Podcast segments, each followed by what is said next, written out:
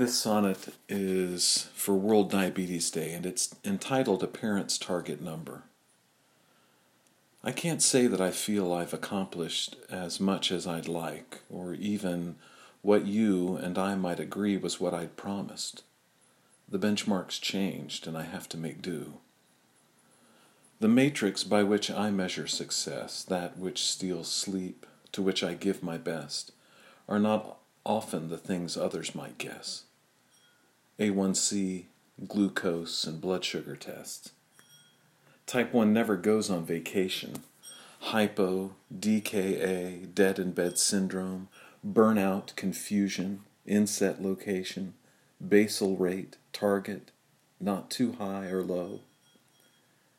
I hit my number each morn with dawn's light when, thank God again, she made it through night.